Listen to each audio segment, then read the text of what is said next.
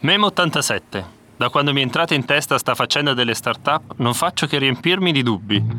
Ma dalla ricerca si possono tirare fuori start-up di successo? Le nuove tecnologie, come l'intelligenza artificiale, cambieranno i modelli di business nel mondo start-up? Esistono start-up per le start-up?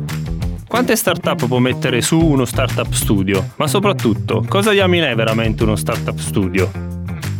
Ho scoperto l'esistenza di una serie di eventi a Torino. Forse qui troverò le mie risposte. Valerio Capasso è L'Imbucato.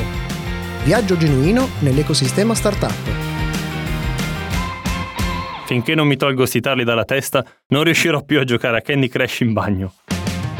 Una produzione per Totem, il progetto dedicato a chi si occupa di innovazione a Torino.